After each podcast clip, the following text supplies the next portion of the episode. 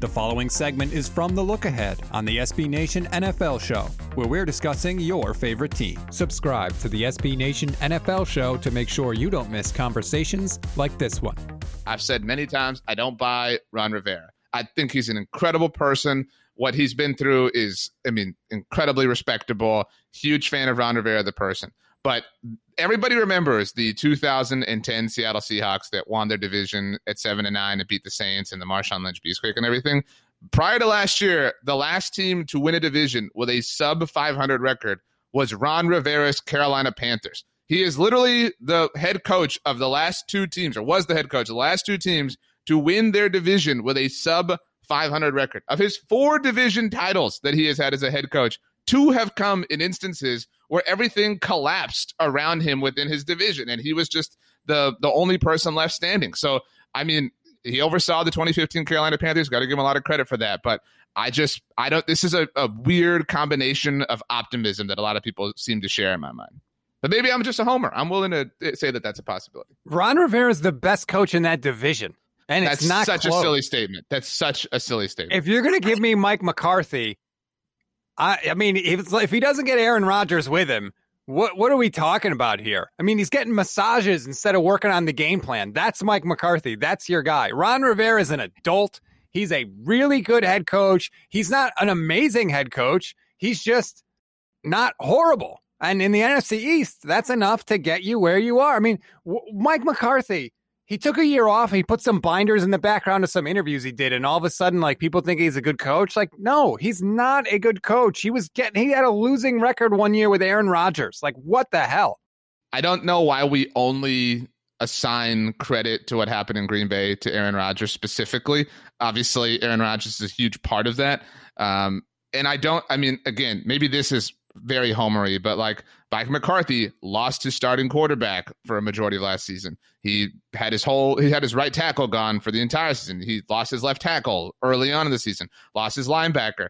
And I really I've I've said this several times. I really hate bringing this up because this has nothing to do with football. Life is so much more important, but Mike McCarthy you know, obviously was well connected to the Green Bay franchise and lost a number of people. There were a number of people who passed away last year that were associated with the Green Bay Packers. And obviously the Cowboys went through their own tragedy right before Thanksgiving. It was just an it was an arduous year in a number of senses. And again, I, I want to underscore that that has nothing to do with football. But my, my point is getting back to the football of it all, to your point, stats, Mike McCarthy, like there a lot was made about the McCarthy project, and it doesn't help Mike McCarthy that he went on such a PR tour to get his job with the Cowboys that he has now. But the guy spent an entire year like carefully planning his return to the NFL, right? However much you believe in that potential plan. And on day three, that was all thrown out the window when COVID hit right? Like, I mean, he he had, he, I mean, again, however much stock you put into this is is ultimately up to you. But he had ultimately detailed like how he wanted to handle OTAs, how he wanted to handle mini camps, how he wanted to stagger different things. He had carefully outlined all those things, and you know, his that was his plan, right? Like, I've established this plan. Imagine going into like any PowerPoint presentation and then two minutes in the power going out and you having to recite it all from memory or figure it out on the fly. And that's I, I all I'm saying is I really hate like saying that it, it, it was a mulligan of a year or something like that, but I, I think that that's some necessary context before we just say he's this oaf who doesn't know how to coach. Yeah, I, am not trying to say that Nick Sirianni and Joe Judge are better than Mike McCarthy. I, I have no faith that either one of those dudes is a better coach than Mike McCarthy. But RJ, that thing that your your explanation for for McCarthy that happened to every coach in the league. Every coach had a plan of how they were going to do OTAs in the offseason, and then COVID hit, and the not, good ones adapted. Every coach in, spent an entire year planning it the way Mike. McCarthy what do you did. think that they do in the offseason? They were. Dude? I mean, I'm again. I'm not. I really am not trying to like make excuses for Mike McCarthy. That's not what I'm doing here. But it is a very unique thing and that's why like it's it's a it's a and he lost Dak Prescott. Like you're over here willing to throw away last year for the 49ers as well because of all the injuries that the team sustained. He lost his franchise quarterback. Like anytime that happens to any team, it's difficult to contextualize what they're doing. And so, in that sense, I'm I'm willing. Uh, the jury is is very much still out on Mike McCarthy. Is my point, and I also think it's out on Ron Rivera. But I think the body of work to their this point in their respective careers is obviously much more respectable when it comes to Mike McCarthy than it does Ron Rivera. That's my overall point. If anything, they're a push. But this idea that Ron Rivera is significantly better, Ron, Ron Rivera won one more game last year than Mike McCarthy. I mean, so like, what? Where did this idea come from? And and like people like you, stats are like Mike McCarthy's terrible, and Ron yeah. Rivera won one more game than him last year. And Ron Rivera probably had worse quarterbacks too.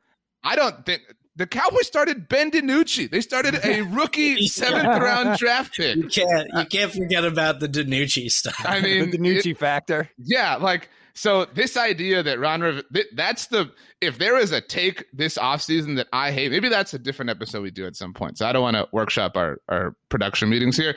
But like the take of the offseason that I can't stand is that Ron Rivera is miles ahead of Mike McCarthy. He got swept by the Giants last year.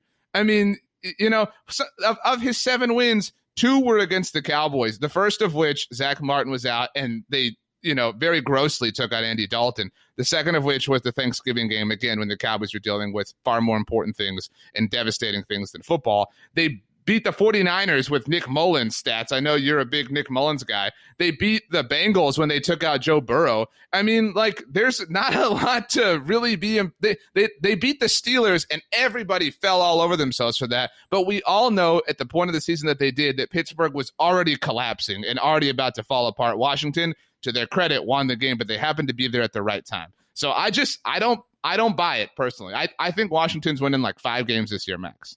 I think you're just a hater. I know it stings. It stings that you waited for years and years to get rid of Jason Garrett as a Cowboys fan. You, you waited finally for Jerry Jones to see the light and get rid of his favorite son. And then you brought in Mike McCarthy. I'm not even like I'm not even standing for Mike McCarthy on the Ron Rivera thing. Like I just don't like Ron Rivera won seven games last year, and the seventh one was a game the Eagles threw to him. You know what I mean? Like, so I just don't understand. He's the so far the least credible reigning division champion as far as NFL head coaches are concerned. I mean, like pe- people love to throw out the term like what is it like Mickey Mouse titles? Like last year's NFC East title was this hollow thing. It means nothing. And so like acting like it's this, you know, bright diamond on Ron Rivera's coaching resume from a football perspective is silly to me. But it is incredible given all of the personal hardships and hurdles that Ron Rivera had to overcome. And for that, obviously, he has my never ending respect.